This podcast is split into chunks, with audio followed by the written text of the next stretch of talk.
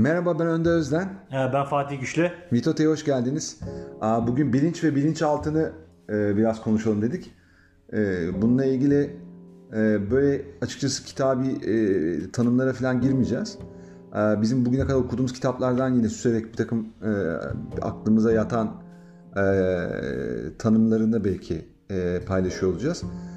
E, hayatımızda bizim bilinçli aldığımız, yaptığımız e, davranışlar e, bir zihni de belki temsil eden, zihnimizin de e, hani oyunları dediğimiz aslında bizi genellikle yanılttığını düşündüğümüz ama yönetimini ele geçirsek çok ciddi maddeyi dönüştürebilecek yani bizim nesnel realitelerimizi, gerçekliklerimizi aslında dönüştürecek bir gücü var bilincin. E, buna mukabil e, bilinçaltı e, zaten Freud'un e, getirdiği bir şey. Yine e, psikanaliz e, kapsamında e, o buzdağı e, örneğini verir. O buzdağının üstü e, bilinci temsil ederken altı da bilinç dışı ya da bilinçaltını temsil eder. E, ve burada da genellikle farkında varmadığımız, dışarıdan e, e, aldığımız, e, e, bize zararlı olan ya da yararlı olan aslında her şey e, ve bunların belki de en e, bilinen örneği de travmalar mesela. Travmalar genellikle bilinç altında e, kaydolur, kodlanır ve ondan sonra da e, işlenmediği sürece bu travmalar hayatımızda e, doğru zaman hani koşulları oluştuğunda tetiklenir ve e, tekrardan bizi aynı his dünyasının içine sokar ve tepkilerimiz de buna e, paralel olarak e, geçmişteki şekilde e, meydana gelir. O yüzden bilinçaltımızın da aslında farkına varmamız gerekir. E, bu bağlamda bizim hayatımıza tam olarak yöneten e, nedir diye sorduğumuzda aslında bilinçaltı burada çok öne çıkıyor. E, farkına varmadan yaptığımız, e, alışkanlık edindiğimiz, e, otomatik yapmaya başladığımız araba kullanmak gibi aynı güzergahda gidip gelirken saptığımız sapakları, kaçıncı sapak olduğunu hiç düşünmeden başka bir e, söz gelimi radyo dinlerken veya podcast dinlerken rahatlıkla arabayı sürüp kaza yapmadan eve varmamızı sağlayan da yine bilinçaltı. Ama işte bunların bizim hayatımızı nasıl dönüştürdüğünü, değiştirdiğini ve bu bilinçaltının ne kadar önemli bir gücü olduğunu e, ancak okuyarak, araştırarak e, öğrenebiliyoruz. E, bu e, podcast'te de biz e, sizlere bu e, kavramlar hakkında kendi hayatımızdan da örnekler vererek biz neden bu kadar bu konu konuyu da e, merak e, da in- inceledik paylaşmaya çalışacağız. E, Fatih sen e, bu bağlamda istersen şey yapalım. Bilinç ve bilinçaltını ayıralım ilk önce. Hı hı. E, bilinçle ilgili sen ne düşünüyorsun ya? Ben bi- bilinç zihin üzerinden de aslında bakabiliriz yine. Hani mind Ya dediğimiz. bilinç şey demek aslında yani şu şu anın e, farkında olmak hem kendinin hem de dışarısının farkında olmak, e, aktif olmak. E, aktif bilinç, pasif bilinç diye ikiye ayrılıyor aslında yani literatürde e, şu anın e, farkında olmak, e, aşırı dikkatli olmak, e, şu anda gözlemlemek. Pasif bilinçte yani bir takım etrafımızda bir şeyler oluyor, bil- bilinçliyiz ama çok da farkında değiliz onların. E, beynin de tabii bir veri işleme kapasitesi var. O yüzden de her her aldığımız bir sürü şeyi alıyor. E, şimdi rakamları hatırlamıyorum. Acayip bir rakam canım e, o. Çok büyük bir rakam. Çok Yani- küçük bir kısmını ancak yani, yani işleyebiliyoruz. dört- at- 400 bin tane şey uyarıcı alıyorsa onun 2000'ini işleyebiliyor gibi bir şey var. Evet, öyle bir Yani orantı var. Öyle bir orantı var yani. Ee, o yüzden de yani o, bu o iki- 2000 belki bunu 3000 yapabilme e, modunda o, o 3000'in farkında olmak e, gibi bir şey bu. Yapabileceğinin farkında Evet, olmak yapabileceğin yani. O farkında olmak. artı- O anda da o şeyin hani bir dikkat kapasitesi varsa e, etrafında olan biteni de mindfulness ile ilgili kitaplarda da bunu e, Bilinçli okumuştuk. farkındalık Bilinçli farkındalık evet yani e, okumuştuk. E, orada hatta bu yetide geliştirilebiliyor. E, bir takım teknikleri var bunun. E, daha fazla e, bilincimizi, e, bilinçli olma halimizi, e, kapasitesini arttırmak yönünde bir takım şeyler var. Eylemler var, pla- planlar var, programlar var, eğitimler var. Yani burada şey önemli tabii yani e, bilincimizin ne kadar farkındayız. Yani ne kadar gözlemliyoruz burada kendimizi. E, buna da şey deniyor. Yani e, mindfulness bazında bir yönüyle de gözlemleyen bilinç deniyor. E, bu bence son derece şey e, önemli bir kavram. E, çünkü insan ç- çevresinde olan bitenin ve kendi içinde olan bitenin farkında olmazsa e, bir takım yanlış kararlar alabiliyor. E, bir takım yanlış eylemler içerisine girebiliyor. e, yanlış düşünceler içerisinde girebiliyor. Yani burada e, bana göre e, düşünce e, katsayısının e, ulaşacağı nokta da önemli diye düşünüyorum ben. Çünkü geçmişte psikoloji, işte sosyoloji, sosyal bilim kitapları yanında ben e, de meraklı olduğum için spiritüel bazı kitaplar da okumuştum. Orada da söylenen şey şu yani insanlar aslında düşüncelerinden de mesul. Şimdi ben bunu tabi e, yani e, kuantum fiziği ile ilgili bir takım kitaplar okumadan önce çok kafamda netleştiremedim. Yani düşünce nasıl mesul olabilir? Yani düşünce nedir? E, sonra sonra bunun şeyi ortaya çıktı. Yani düşünceyi siz kafanızdaki şeyi düşünceyi daha sonra maddeleştirebiliyorsunuz gibi bir takım Burada söylemler. şeyler de var. Beyin dalgaları falan da var. İşte E, tabii, alfalar, tabii. betalar, Tabii, tabii. Teta, or- oralara geleceğim ben. vesaire. Ee, işte alfa beta dalgaları ya- yaşamış olduğum bir deneyimden bahsedeyim. Belki daha önce podcastlerde Evet, söylemiştim, evet. bahsetmiştim. Yani e, bir şeyde e, AVM'de e, şey kurmuşlar. E, stand orada işte e, beyin gücünle e, bir drone'u e, oynatabilme e, imkanını sana veriyorlar. Kafana bir şey takıyorlar ama drone'da senin aranda bir bağlantı yok.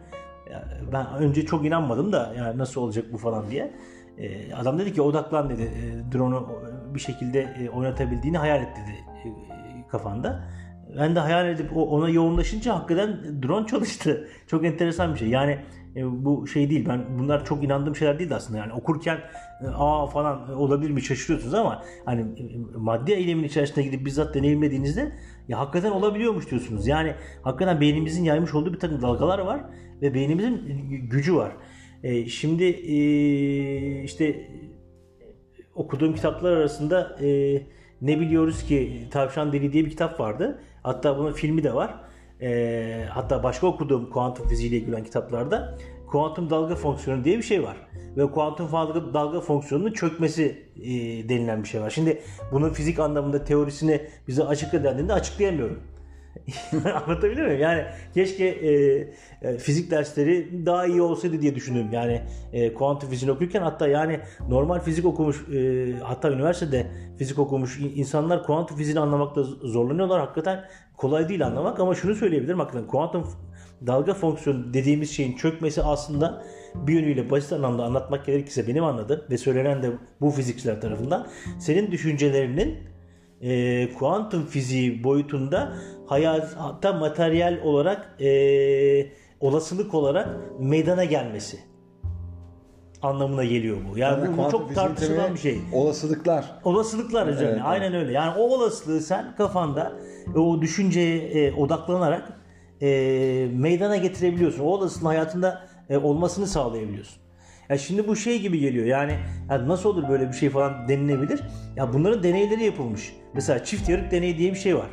E, atom altı parçacıklar üzerinden gidiyor. Bu zaten kuantum fiziği atom altı parçacıklarda etkili olan bir fizik ama yani bu, bunun e, işte bu dünyaya bu yönüyle de yani e, atom üstü dünyaya bu yönüyle etkileri olduğu da söyleniyor ve bu konuyla ilgili tartışmalar var. Şimdi çift yarık deneyinde e, aslında maddenin bir yönüyle e, atom altı parçacığın daha doğrusu e, hem madde hem de dalga olarak e, davranabileceğini ispatlayan bir deney. Yani atom altı parçacığı çok basit anlamda anlatmak gerekirse e, bir yarıktan e, attığınız zaman direkt olarak e, arka plana e, nokta olarak e, o ma- e, atom altı parçacığının bizatihi kendisi şeklinde bir e, yansıma yaparken e, aynı şeyi e, atom altı parçacığı çift yarıktan geçirdiğinizde bu sefer arkada nasıl suya taş attığınızda yuvarlak dalga olur ya o, o dalgaların oluştuğunu görmüşler. Yani bu çok enteresan bir şey. Yani madde aynı zamanda dalga da olabiliyor anlamına geliyor. Yani atom altı parçacık. O yüzden de hani düşünce bozun, boyun, boyutundaki dalgaları maddeleştirebilme e, ihtimalini de ortaya koyan, çıkaran bir deney olarak tanımlanıyor bu. Orada orada şey de var e, Fatih bu e, bizim elektromanyetizma denen bir şey var. Evet. Bu aslında e, bizim bütün vücudumuzda elektrik akımının Doğru. geçtiği bir nöral ağlar şeyi var. Doğrudur. Bunlar e, her yeni düşünce zihinde oluşan her yeni e, düşünce kalıbı daha doğrusu bize yeni nöral ağlar oluşturtuyor Doğru. e, içeride beyin e, beyinde ve Doğru. bu nöral ağlar sayesinde o bilgiler, o şeyler davranış biçimine dö- dönüşüyor. Yani hayatımızda bir alışkanlığa dönüşüyor. Ve bu da e, bizim bu nöral ağların e, sahi- şey yaptığı, taşıdığı o elektrik e, akımını sağlayan şeyler e, dış dünyada da dış dünyanın aslında pusulanın çalışma mantığı aslında dış kabukta çok ciddi bir manyetik alan var.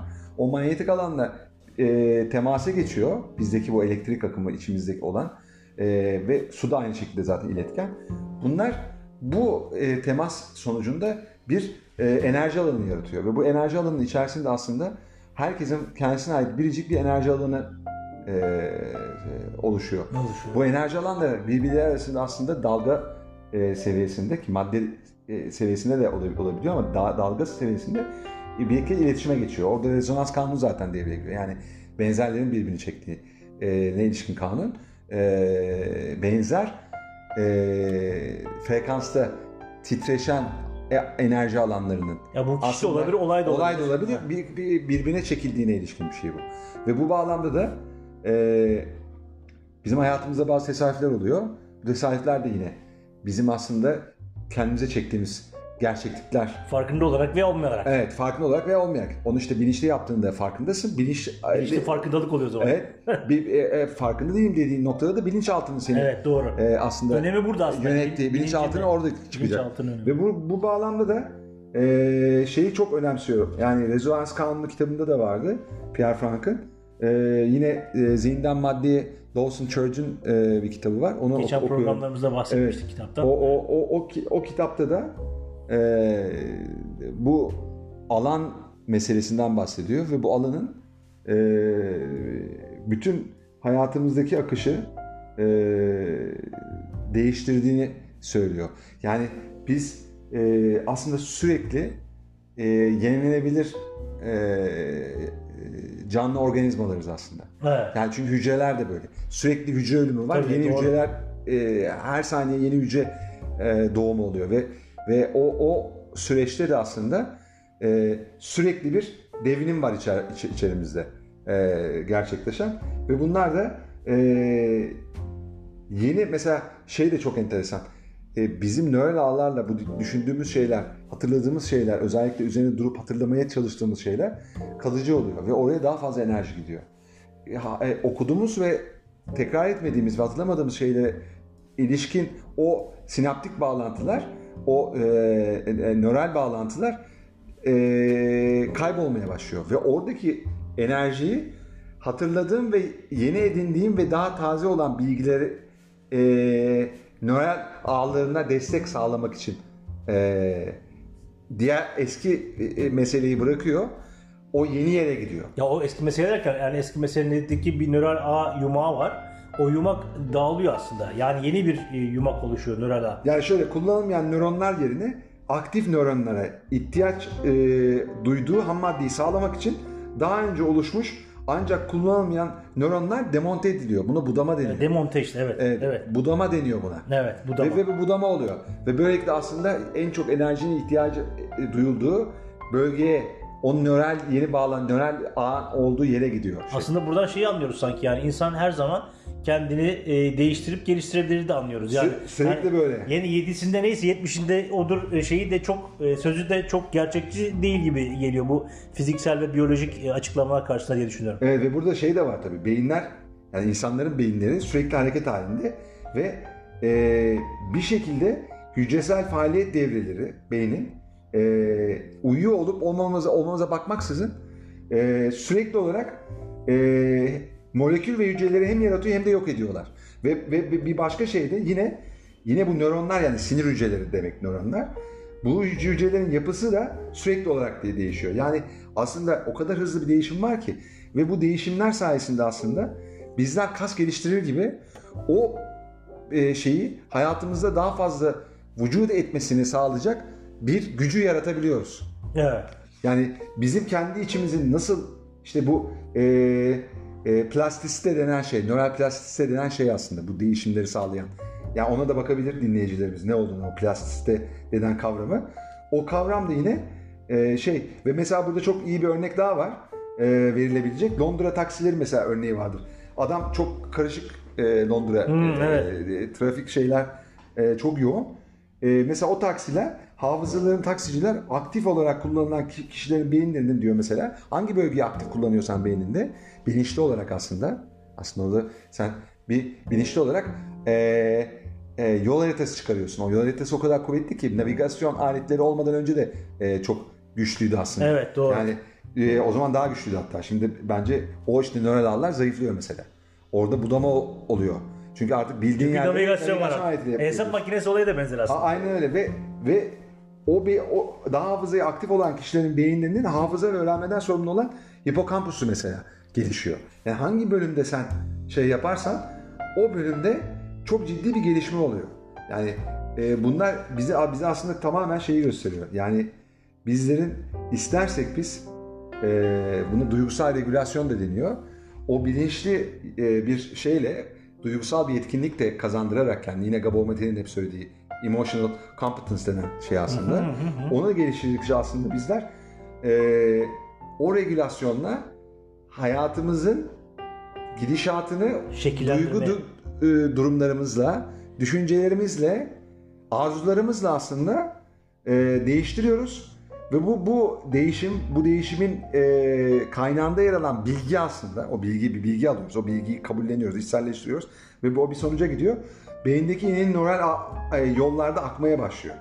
Ya böylelikle de e, bu beynin nöronları kendilerini buna göre ayarlayıp yeni kalıba uyacak şekilde yapılanıyorlar. Evet aynen öyle. Yani böyle bakarsan aslında bizler bilincin e, ne kadar e, o zihnin ne kadar maddi e, sel realiteyi e, etkileyebildiğini, onu dönüştürebildiğini anlayabiliyoruz. Evet yani bunların e, üç boyutlu e, görüntüleri Evet. o bahsetmiş olduğum e, ne biliyoruz ki Tavşan Deli filminde var.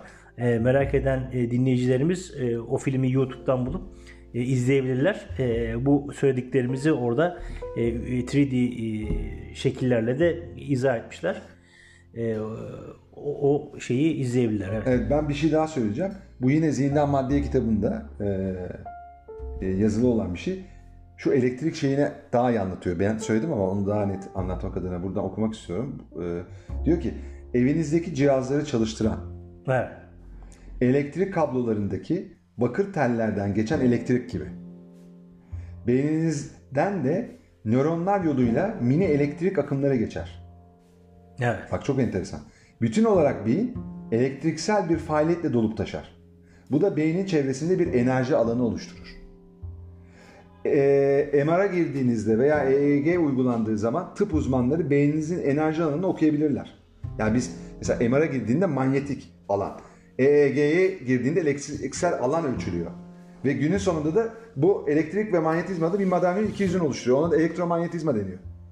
Yani e, ışık da mesela en- enerjinin bir formu. Bütün bunlara baktığınızda aslında e, şuraya varıyor. Hücrelerdeki antenler noktası. Yani iki mıknatıs düşünün diyor e, Dawson Church. Onlara demir tozu saçınca alanlarının ürettiği ener- enerji hatlarını görürsünüz diyor. O mıknatıza demir tozu saçınca alanların ürettiği enerji Hı, doğru doğru. Cihazlarınıza güç sağlayan bakır kablolarla beyninizde ateşlenen nöronlar aynı şekilde çalışırlar. Böylelikle alan oluştururlar. Bu alan dediği enerji alanı tabii. Evet. Yani dolayısıyla e, beynimizdeki nöronlar mıknatıs gibi çalışıyor ve alan üretiyorlar. Bu alanlar tıpkı mıknatısların demir tozunun simetrik modeller oluşturmasını sağladığı gibi çevrelerindeki maddeyi şekillendiriyorlar. Dünyanın yer çekimi gibi aslında bu da bir manyetizma. Vücudun dışındaki daha büyük alanlar daha büyük mıknatıslar gibi hareket ediyorlar. Vücudumuzun alanlarının modellerini değiştiriyorlar.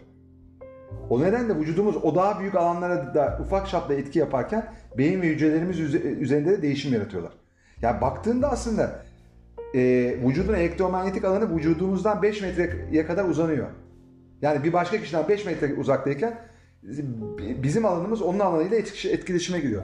Bu rezonans kanunu kitabında hatta başka deneylerle kalbin bu e, alanının çok daha geniş olduğu söyleniyor. Bunu da ekleyelim yani. Beyinden daha güçlü ve etkili aslında. Kalbin e, elektromanyetik alanı, yaydığı e- elektromanyetik alan aslında. O yüzden bütün bunlar e, bizim o bir enerji ve frekanslar ve o titreşimin gücü ve aralığı bizim hayatımızda benzer e, şeyleri çekmesini sağlıyor. O yüzden bilinçli bir hayatı sürmek inanılmaz önemli. İnsanın kendisini bilmesi, gözlemlemesi, etrafında olup bitenleri gözlemlemesi, bunları yabancı kalmaması onlara ilişkin bir takım e, algılar oluşturmasına aslında yardımcı oluyor.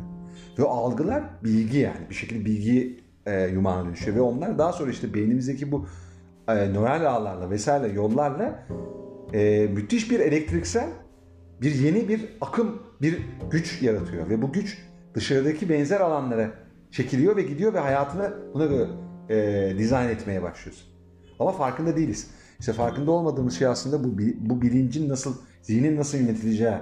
İşte bunun için meditasyon yapmak vesaire. O beyin dalgaları yine sen onları bahsedeceğim dedim bahsedersin. Hı hı. Oradan da bilinçaltına geldiğinde de aslında şifada vesaire de bilinçaltının çok önemli olduğunu biz okuduk gördük.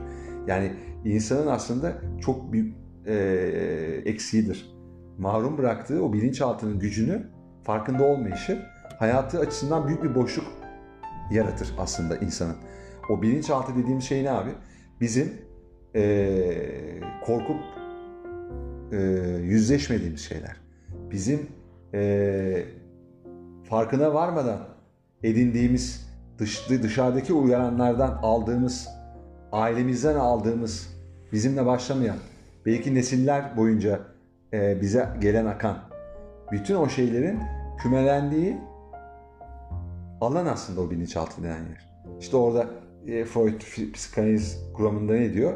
İşte e, id vardır diyor, ego vardır diyor, süper ego vardır diyor. Yani birisi en ilkel yanındır senin iddir. Ego en akıl, a, akılcıl, rasyonel olan e, ben, bilinçaltı benliğindir. E, onun şeyinde de toplumu iç ebeveyni aslında temsil eden süper ego vardır. Bunların aslında arasındaki ego, id ile süper ego arasında köprü oluşturur. Şimdi öyle baktığında aslında bilinçaltı içerisinde bizi yöneten bu şeyler bu üçlü sarmalda aslında gidiyor. Biz ego dediğimizde aslında idi kastediyoruz. Türkiye'de sağlık egoyu veya veya idi kastediyoruz. Yani bizim daha ilkel olan. İşte o bilinçaltı bizim hayatımızı aslında yönetiyor. Yani baktığında. Ya orada şöyle bir şey yani e, e, yani bu anlattıklarından ve işte daha önce okuduklarımızdan şunu anlıyorum. Aslında insan hem dışarısıyla hem içerisiyle bir bağ içerisinde dışarısı insanı içine etkiliyor. İçerisi de insanın dışını etkiliyor aslında. Evet. Yani ve hep söylenen de şu aslında içinde neyse ne varsa dışarıda odur denen şey hani kadim metinlerde falan söylenen de hep budur. O yüzden de yani eski kadim metinlerde önce kendini bildiği bir laf var. Bir de insanın içi dışı bir He. Olanı iyidir deriz ya. Aynen öyle. İçi, içi dışı bir. Dışı, dışı içi bir değildir o. İçi dışı bir. İçi dışı bir. Bunlar yani içten, kadın... içten geliyor yani aslında baktığında. Yani evet. o şeyde de değişim gibi, değişim yani, de öyle içten dışı. kitabında da aklıma geliyor. Yani e, insan aslında yaratıcıdır dediği şey de bunu kastediyor aslında. Yani temel anlamda e, fizik kuralları babında e, baktığında e, insanın böyle bir özelliği var. Peki ya peki bilinçaltına nasıl farkına varacağız? Yani bilinçaltındaki işte e, sağlık egomuzun idin yani evet. e, nasıl farkına varacağız da biz bu bilinçaltımızın gücünden faydalanacağız hayatımızda? E, yani şöyle o işte e, farkındalık geliştirmek de mümkün oluyor ve gözlemleyen bilincin gelişmesiyle mümkün oluyor. Bu her zaman e, kendini iyileştirme dediğimiz e, metotlarla işte kitap okumayla, kendini dönmeyle e, herkesin yapabileceği bir şey değil diye düşünüyorum ben. E, buna ehil olan insan var, olmayan insan var. Bazıları da o kendine dönmeyi, yüzleşmeyi aslında yüzleşme dediğimiz şey insanın bir yönüyle bilinçaltıyla yüzleşmesi bence. Yani, yani bilinçaltı işte buzdağının göz, göz, görünmeyen yüzü dediğimizde aslında orada bir sürü şey var. Hani farkına varamadan almış olduğumuz e, olaylardan e, etkilendiğimiz duygular var. İşte e, travmaların etkileri var. E, veya yaşadığımız güzel şeylerden e, oraya kaydetmiş olduğumuz e, güzel duygular var. Yani iyi şeyler de var, kötü şeyler de var işin içerisinde. Ha, burada şeye fark e, yani e, farkına varmak lazım diye düşünüyorum. İşte bilinçaltı e, bir yönüyle aslında e, bizi kendi hayatımızda bir yönetense şimdi oranın e, negatif özelliklerle yani travmalardan duymuş olduğumuz bir takım şemalarla dolu olması aslında bizim için son derece tehlikeli. Yani e, farkında olmadan çünkü biz hayatımızda e, beynimiz ve işte o nöral ağlarla yaratacağımız enerjiyle e, aslında e, bizi belki de bir yönüyle tehlikeye sokabilecek e, dışarıdan bakıldığında istemediğimiz bir takım olayları hayatımızda çekme potansiyelimizi arttırıyoruz. E, o yüzden de bunların bir yönüyle farkına varıyor olmak lazım. Mesela Hayatı Yeniden Keşfedin kitabında beni en çok etkileyen şey buydu. E, insanların geçmişte yaşamış oldukları travmaların e, etkilerini e, 18 tane e, şemaya ayırmış yazarlar. Yani e, içimizde oluşan ya, yaraları e, şema vasfına büründürerek e, 18 parçaya ayırmışlar. Bunları da e, farklı farklı isimler vermişler. İşte terk şeması bunlardan birisi. Duygusal yoksunluk şeması bunlardan birisi. E, e daha e, aklıma bağımlılık şeması bağımlılık var, şeması var, haklılık şeması var, boyun eğicilik var. Yani e, şimdi e, mesela boyun eğicilik şemanız varsa e, daha önce bizim e, podcastlerimizden biri olan e, Sınırlar podcastinde bahsetmiş olduğumuz e, sınırlarınızı siz karşınızdakiyle e, net bir anlamda e, koyamıyorsunuz demektir. Şimdi e, içinizde boyun eğicilik şeması varsa ve siz bununla yüzleşmiyorsanız aslında bilinçaltınız sizi de yönetiyorsa siz e, sınır koyamayan ve o koyamadığı sınırlar sonucunda e, kendisine zarar verecek boyutlarda yaşayan bir insan haline geliyorsunuz. Şimdi aslında baktığında bu son derece tehlikeli bir şey. Son derece tehlikeli. Yani orada şöyle diyebiliriz yani sınır koyması gerektiğini bilincinde olmayan insan Olmayan, bilinçaltı tarafından aynen. yönetilir. Bilinçaltı tarafından o boyun eğicilik şemasıyla yönetiliyor. Veya ter, terk şeması bundan kendim e, hayatımda vermiş örneklerde de bahsetmiştim yani. Yani. Bir yere gittiğinde bilet bitti dediğinde kendimi ben kötü hissediyordum. Yani haddinden fazla kötü hissediyordum. Babanın seni terk ettiğini aslında tabii. o, o baban olmasa bile o duyguyu yaratıyor. Yani. Aynen o öyle yani. O duygunun tetiklenmesi. Aynen öyle yani sen tabii işin devamı da geliyor. Sen değersizsin. Ee, sen de bir tuhaflık var. E, çocuk kendini suçlarmış zaten o dönemde. Ben suçlu olduğum için babam beni terk ediyor falan gibi. Ee, yaşamış olduğun travmaların etrafında dönen o nöral ağların içerisinde oluşmuş olan bir şey e, bir takım şemalar seni tetiklemeye ve senin normalden haddinden fazla hayal kırıklığı yaşamana ve öfkelenmene yol açıyor.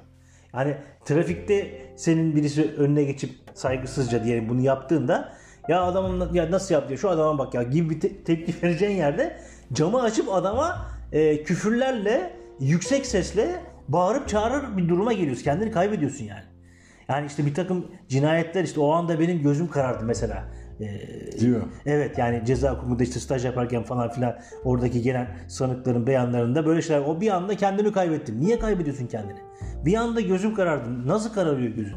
Aslında şunu diyemiyor tabii o bilinçli olmadığı için. Ya beni işte orada terk şemam tetikledi.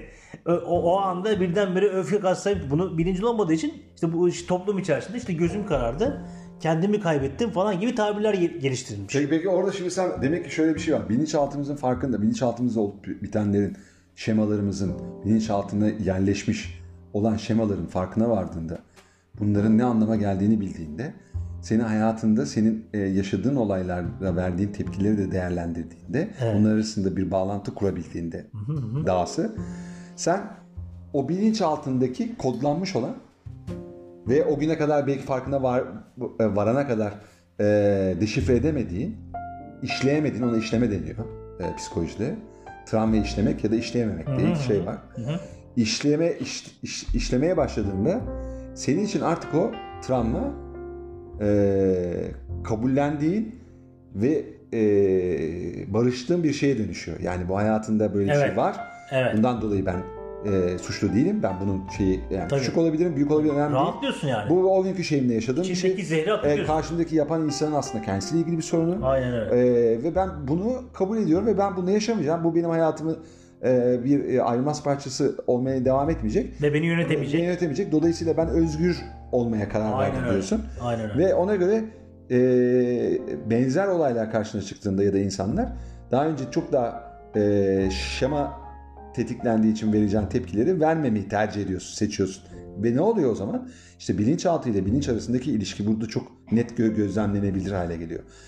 Sen bilinçaltının yönettiği zamanlarda verdiğin o tepkileri artık bilinçli bir e, insan olarak farkındalığı olan o konuda bir insan olarak e, bilinçli bir seçimle sen onu o tepkileri vermemeye başlıyorsun. Gözlemleyen bilincinde geliştiriyorsun. Tabii tabii. Zaten zaten Zaten şöyle bir şey var. Hayatta iki seçeneğin var. Ya gözlemlenen, algılanan olacaksın evet. ya da gözlemleyen ve veya algılayan olacaksın. Aynen öyle. Doğru. Ya o bağlamda aslında gözlemleyen bilinç dediğimiz şeyde algılayan, gözlemleyen insan olmayı öğrenmekten bahsediyoruz. Onu öğrendikçe bilinç seviyemizi e, arttırdıkça aslında bilinçaltımızın Daha iyi yönetmeye başlıyoruz. daha yönetmek dediğinden öte aslında Hem farkına varıyoruz. bunlar ters orantılı. Şey gibi düşün yani. E, bir su, su dolu kap var. Kabın e, altını deliyorsun. Oraya bir hortum bağlıyorsun. Oradan çektiğin musluk koy veya musluk koy neyse.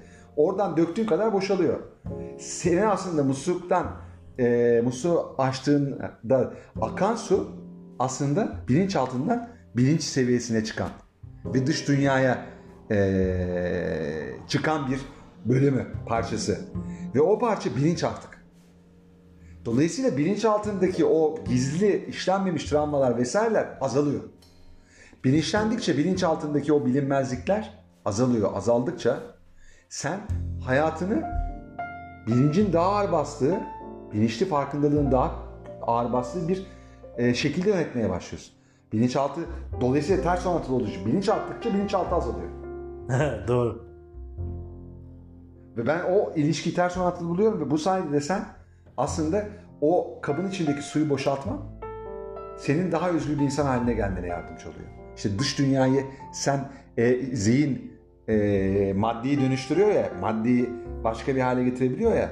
Bilinçaltın onu yaptığında yani zihin bilinçaltının yönettiği bir zihinse senin sen o zaman o yarattığın şeylerin üzerinde kontrolün olmuyor ve bu çok yanlış Yerlere gidebiliyor. yerlere kadar gidebiliyor. Ama sen onu o zihni bilinçli bir şekilde o zihni yönetirsen o zaman neyi gerçekten yaşamak istediğini de bildiğin için artık o istediğin şeyleri hayatında yaratmaya başlıyorsun. kendi potansiyelinin de farkına varıyorsun. Tabii. sayede. Ya bilinçaltı da çok güçlü ve yaratıyor ama hasta da ediyor. Sen mesela sürekli kaygılıysan, sürekli eee kötücül senaryolar kafanda kuruyorsan hep olmamış şeylere eee işte kaygı dediğin şeyin nedir temeli zaten? Henüz daha gerçekleşmemiş, vücut bulmamış şeyleri sen varmışçasına bugün, şimdi ve burada düşünürsün. Enerjini çekersin. Enerjini az- azaltırsın bu şekilde. Yorgun hissedersin. Hayata karşı hevesin azalır. Bütün bunların sebebi o kaygılardır. Bunların işte geldiği yer bilinçaltı. Hiç kimse bilinçli olarak kendisini kaygılandırmak istemez. Tabii şey de var yani. Yani senin kontrol edemediğin bir şey var içinde işte o bilinçaltı. Orada tabii bilinçaltının hep bu negatif yanlarından bahsediyoruz. Aslında bilinçaltı niye negatif oluyor? Onu, da temelini emmek lazım. Ee, programlarımızda defalarca tek, tekrarlamış Kültür. olduğumuz e, denetim odaklı korku kültürü nedeniyle böyle oluyor. Yani e, e, geliştiren değerler odaklı sevgi ve saygı kültürü olsa e, içimizde bilinçaltında birikecek bu tip travmaların yarattığı yaralar olmayacak. Evet. Anlatabiliyor muyum? Biz de hayatımızı daha kendimizin bilincinde, daha farkındalık düzeyimiz yüksek olarak e, çok daha iyi bir şekilde yöneteceğiz. Ama asırlardır devam eden bu denetim odaklı e, korku güç kültürü sayesinde bilinçaltımızda bir sürü travmanın yaratmış olduğu yara var. Yani kanayan yaralar var. Korku odaklı. Yani korku odaklı ve e, kaygı bozukluklarımız var. Yani bu kaygı bozuklukları da o kadar enteresan ki yani e, şöyle şöyle bakıyor insanlar. Yani kötü bir olay oldu daha kötüsü olacak. Ha bunlar yine iyi günlerimiz. Tamam mı? Abi zaten kendini doğrulayan kehanet denen kavram Aynen, zaten aynen. burada Kend- bu yüzden çıkmış. kend- aynen kendini doğrudan kehanet ya. Yani daha kötü oldu. Yani şey var. E, hani e, güzel bir şey oldu mesela. E, hani ya iyiye giden, iyi güzele doğru gidiyor ama her an kötü olabilir veya daha da kötüye gider abi. Yani çok çok çok hemen heveslenme. Hemen Hemen hemen hemen heveslenme. hemen. Hemen, sen merak etme abi o bunlar güzel. Yani böyle bir devamlı böyle kötüye karşı hani e, temkinli mi diyeyim yani Aşırı derece savunma. aşırı savunmada. derece savunmacı evet. Savunmacı bir modda bekliyoruz. Yani amigdalanın devrede olduğu bir modda. Yani her, her, her şey kötü. Bunun işte tarihsel, sosyolojik bir takım nedenlerini daha önceki podcastlerimizde açıklamıştık. E, oralara girmiyorum bizim toplum özelinde. Ama böyle bir şey bakış açımız var. Yani e, o yüzden ben e, işte çok kötü şartlarda e, devlet adamlığı yapmış insanlara e, hayranlıkla e, yaklaşıyorum. Bunlardan birisi de Atatürk. Yani o kadar kötü e, şartların içerisinde e, moral bozmadan e, hayata umutla bakabilmiş biri, birisi ki. Bir de bir de o, o, o anlattığımız şey zihniyle maddeye dönüşüyor. Aynen zihniyle dönüştürmüş yani. Maddesel realiteler yani. yaratmış yine. Hika- hikayesi bile var işte. Kimse inanmıyor ki adama zaten. Gelecekte bakanların ismini sayıyor. O orada etrafında hayal hayal kuruyorsun diyor. Evet. Yani hayal aslında son derece önemli. Hayal podcast'imizde merak eden dinlesinler. Ha, insanın hayal kurması son derece önemli. Bunun için önemli işte zaten. Evet. Hani maddeleştirdiği için kendi işini. Hayır, olayı içinde bitiriyor adam. Adam onu o imgeliyor ve onu onu yaratıyor aslında o sırada. Aynen öyle. Düşünsel. Aynen yani bu burada e, bizde şey var. Ben ona üzülüyorum hakikaten. Yani e, ya öldük, bittik. e, Ha, her şey çok evet. kötü. İşte Eyvallah. bizden iflah olmaz falan filan gibi bir takım önermeler var toplumun içine yerleşmiş. Bunlar e, bizi ileriye götürmez. Tam tersi geriye götürür. Yani daha hakikaten biz kendi yarattığımız kainatle daha kötüsünü yaşayacağız. Böyle olmaması lazım. Hani her hayatta e, her zaman kötü gidecek diye bir şey yok. Her zaman iyi gidecek diye bir şey yok ama biz kendi etki alanımız içerisinde e, elimizden geldiğince çabalayıp e, hayatımızı iyi yönde e, götürmeye umutla moralimizi bozmadan hatta iyi kötü gibi görünen şeylerin de zaman içerisinde baktığımızda bilincimizi kullandığımızda bizim hayrımıza olduğunun farkındalığıyla e, hareket etmeliyiz diye düşünüyorum ben. Hayata bu şekilde bakmalıyız. Benim benim benim aklıma gelen bir şey var burada. Bu e, altını çizmek istiyorum. E, şimdi bilinçaltının yönettiği, farkına varmadığımız o travmalarla vesaireyle yönettiği hayatımızda aslında daha savunmacı dedik ya, daha savunmada bir hayat yaşıyoruz. Şimdi gelişimin aslında bunu çok ne söyledik mi daha önce hatırlamıyorum ama gelişimin aslında e, kaynağı, yakıtı, yakıtı insanın savunmayı bırakmasından geçiyor. Savunmasızlıktan geçiyor. Savunmamızı bıraktığımızda hayata karşı hayata karşı olmayı bırakıyoruz zaten. Aynen öyle. Hayata güvenmeye başlıyoruz. Evet doğru. Kendine güveniyorsun, hayata güveniyorsun ve insanlara güveniyorsun. Kötü gidişata rağmen güveniyorsun. Mesela Emre Kongar her koşulda adam eee, 18 dakikada mesela Tele1'de her koşulda adam olumlu bir şey eee, çiziyor. Sebebi En başta ben herkese 10 veririm diyor ya. Evet, hayır, hayır, hayır, orada Güvenirim hayır, diyor başta. Çünkü tarihi biliyor, geçmişi biliyor, Evet. olan olayları biliyor. Biliyor evet doğru. E, tekerrür eden hadiseleri çok Biliyor, iyi biliyor. aynen Bunları öyle. formüle edebilmiş, kafasında bir yere oturtmuş. Bir örüntü ağ kurmuş kafasında. Ona göre burada olan olayların olasılıklarını biliyor. Kuantum fiziği bazında da bakarsan. doğru. Olasılıklar üzerinden baktığında İnsan yapısını da biliyor. olacak olan olayları bin yıllık tarihi bilen bir adamsan çok rahat görebilirsin aslında. Tamam mı? Evet, evet. Ve bunu yapabilmesinin sebebi de savunmada olmaması hayat. Açık olması. Kırılgan olmak bizim en çok korktuğumuz şeylerden biridir. Erkekler almaz ee, gibi şeyler mesela. Erkekler için verilen. O, o noktada en büyük hatamız da o. İnsanların çok hızlı geliştirecek olan şey ve hatta değiştirecek olan şey kırılgan olmaları. Kırılgan olmayı başarmaları. Olmamayı mı? Hayır. Kırılgan olmak abi. Yani kırılgan derken kırılmaya açık, hayatın sana Ha, verdiği acılar e, açık. Belki esnek diyelim. Hayır, yani. hayır, ama hayır, onun şeyi şu. Yani o İngilizce'de dediğin bu, e, yani vulnerable aslında. E, olabilmek. Yani bir şeyi seni kırdığında, bir şeyi seni üzdüğünde bunu göğüsleyebilmek. Yılmazlıktan bahsediyorsunuz. E, ve ve ay, ayağa kalkmaktan bahsetmiyorum orada. Yaşadığın hayatın yaşat, sana yaşattığı şeylere karşı savunmayı geçmenin sebebi kırılmak istememen. Senin parçalan, içini parçalanmasını istememen. Çünkü zaten parçalanmışsın. Daha fazla parçalanmaya tahammülün yok. O yüzden savunmaya geçiyorsun. O yüzden kimse seni üzmesin, kırmasın.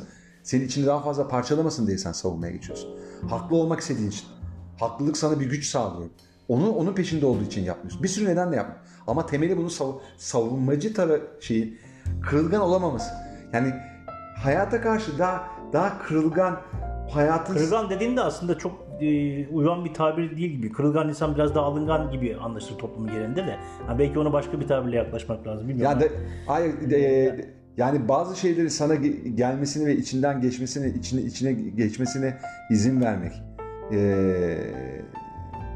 yani dayanıksız da demek istemiyorum öyle de değil.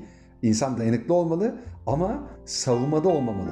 Yani ben Göğüsleyebilmeli, Sen- kab- e- kab- e- kabulde evet, olmalı evet, yani. evet, evet. E, o, o noktada. kırılgan demeyelim de o, o onu e, tam kırılgan demiyorum ama yani savunmasızlık diyelim yani. Savunmaya ihtiyaç duyma, duymamak aslında olayın temel şeyi. Yani Sen- en azından belki de şöyle bir şey olabilir. Yani hemen bir savunmaya geçmeden e, olayın e, gidişatına, e, örüntüsüne bakarak e, bir değerlendirme yapmak belki. O anda ama mesela konuştuğunda mesela tak tak tak konuşuyorsun. Ee, o anda sağlık sistemi devreye giriyor. Yani Tamam, çünkü ha, en büyük orada- korkusu ölüm olduğu için. Tamam ne oluyor? Bilinçaltı. gibi hissediyor. Tabii tabii Bilinçaltı devreye devrede. Şimdi Aynen. o zaman biz bu, bu niye podcast yapıyoruz şu anda? O, ne, o, o, o anda ne var? Hangi şey devreye giriyor? Bilinçaltı devreye giriyor. Ha, bugün bu bilgiyi bilirsek o olayı yaşadığımızda belki hata yapacağız. Bilinçaltımız, e, sağlık sigortamız devreye girecek. Bizi yönetecek ve biz orada daha önce verdiğimiz tepkiklere benzer tepkiler vereceğiz. Ve sıkıntı yaşayacağız bu yüzden. Sırf haklı çıkmak için bak karşımızdaki insanı kıracağız. Sonra bunun için üzü- üzüleceğiz hatta. Üzüleceğiz, evet. Yani iyi bir insan için söylüyorum ben. Çünkü insanlar da ciddi anlamda sağlık sigortayı hak ediyorlar. Bizim gibi biz de öyleydik. Ha, hala da öyleyiz bazı konularda. Bazı yönlerimiz Ama bunun temeli abi savunmada olmak. Yani hayata karşı savunan, kendini Bu, bu savunan. tespitin çok doğru ya. Ben katılıyorum. Hayata karşı savunmada olmak demek aslında e, hayatın karşısında da olmak veya hayatın senin karşısında olduğuna inanmak. E, yani hayat devamlı senin için sanki kötü planlar yapıyormuş. Evet sürekli E, senin şey. kötülüğünü istiyormuş Aynen. falan gibi. Yani o savunmayı dediğin gibi bıraktığımız zaman aslında hayatımız hayatı da yanımıza e, bizim bir dostumuz, e, destekçimiz e, şeklinde alabiliriz gibi bir çıkarımda bulunuyorsun. A- Aynen, aynen ve de orada otomatikman zaten sen savunmada olduğun sürece sürece bilinçaltı devrede. Sen savunmayı bıraktığında bilinçlenmeye başlıyorsun. Çünkü olayı o andaki konfor alanına tepkiler- da çıkıyorsun tabii, aslında. Tabii ki. Keşif ve risk alanlarına doğru Evet, gidiyorsun. doğru. Orada sen tartışmada daha önce ba- öfkelenecekken öfkelenmiyorsun. Çünkü karşı tarafı anlamaya çalışıyorsun. Yargılama anla, anla diyoruz ya her zaman. Yargılama anla. Anlayan insan yargılamaz zaten. Şimdi o, o noktada da öfke de olmuyor zaten. Ve sen bunu yapabilmenin sebebi bilinçaltı düzeyinden işi bilinç düzeyine çıkarıyorsun. Ve orada artık çok daha mindful bir şekilde, daha bilinçli, farkındalığı yüksek bir şekilde sen olaya te- temas Ee, ediyorsun. Bu şey dediğin bende bir e, geçmişte yaşadığım bir olay hatırlattı. Yani işte e, hatırlarsa dinleyicilerimiz hep kendinden bahsederken şey diyorum. Trafikte bağırıp çağıran bir adamdım diyorum. Evet. Öfkeli bir adamdım. İşte e, bu e, kitapları okuduktan sonra bu bilinçle e, yaklaştığımda yine bir otoparkta işte e, sırayla çıkıyoruz bir gece. E, bir adamcağız e, benden önce zannetmiş kendini. Halbuki o benden sonraydı. İşte ben öne geçince sen dedi işte e, sonraydın sen niye bana şey yapıyorsun yol vermiyorsun. Ya dedim ben e, normal bu sefer sakin bir dille yani oradaki e, gerginlik çıkabilme ihtimalini göz önüne tutarak e, tamamıyla eski e, o bağırış çağrışlarımı bir kenara bırakıp e, camı açıp o insanla gayet şey e, edepli bir tavırda e, konuşmayı tercih ettim.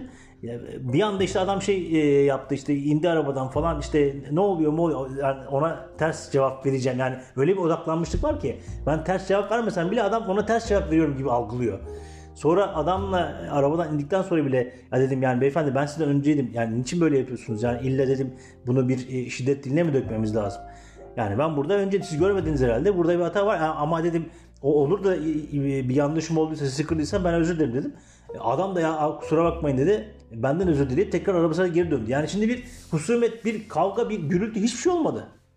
Yani anlatabiliyor muyum? Yani bu bu minvalde bu bilinçle ben olmasaydım orada benim bilincim değil de o bilincin altındaki o şemalarım yönetseydi biz adamla saç yaza baş başa orada kavga etmiştik. Belki polis gelmişti. Abuk subuk şeyler olmuştu yani.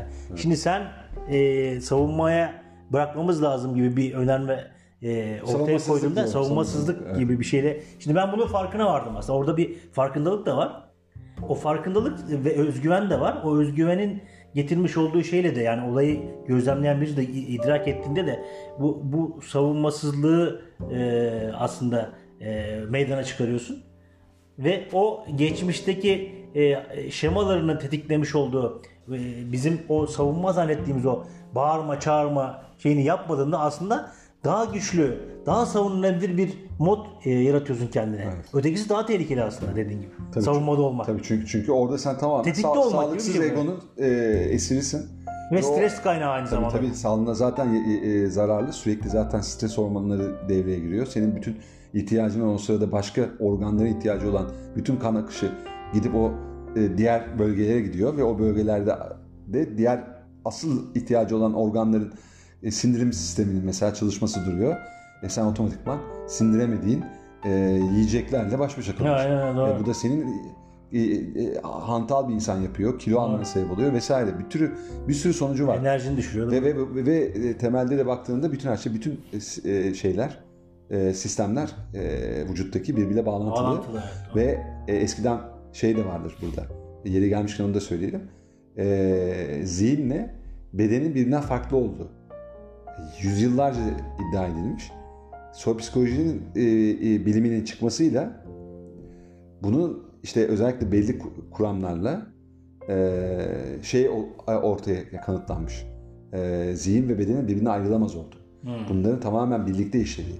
Yani senin duygu düşüncelerinle yarattığın stresin mesela yine Gabomete'nin vücudunu sayır diyorsa kitabında çok net yazıyor. Çok müthiş yazıyor hatta. Orada o stresin yani o duygu düşünceleri oluşan stresin senin vücudundaki bütün o sistemleri harekete geçirip seni gereğinden fazla yorduğunu, organların yorulduğunu, yaşlandığını anlatıyor.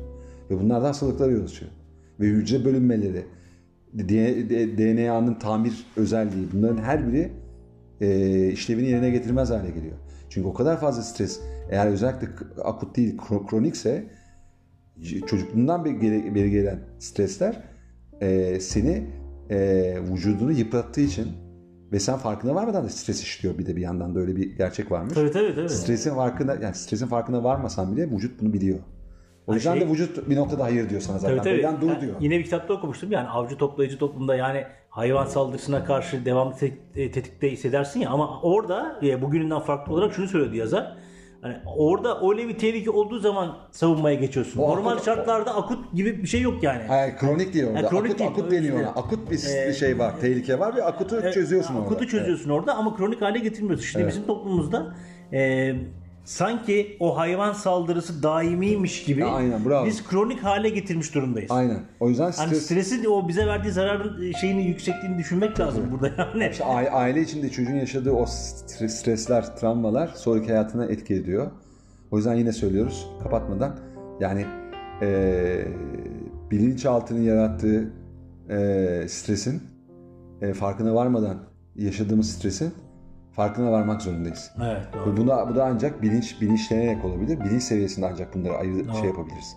E, diyerek e, bugünü sonlandırıyoruz. Sonlandırıyoruz. Güzel oldu bence. Ee, evet. İçimizde bu konuyla ilgili bildiğimiz her şeyi paylaştık. Evet paylaştık. Ee, çok da fazla aşırı kitabı şeylere de girmedik. Aslında Girmedik. çok kitap var. Bilinçaltının gücü bunlardan biridir. Kimin yazdığını unuttum şu anda bakmadım ona. Ee, Joseph Murphy galiba. Ha, Joseph Murphy'nin evet o kitabı var. Yani e, böyle kitaplar var.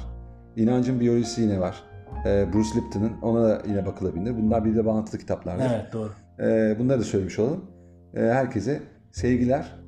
Ee, umarız biraz yararlı oluyoruzdur sizin için ee, ve e, en azından bakış açınızı biraz olsun değiştirmenize yardımcı oluyoruzdur. Ee, hepinize sevgiler, saygılar. Mutluluklar diliyoruz. Hoşçakalın. Hoşçakalın. Hoşçakalın. Sevgiler.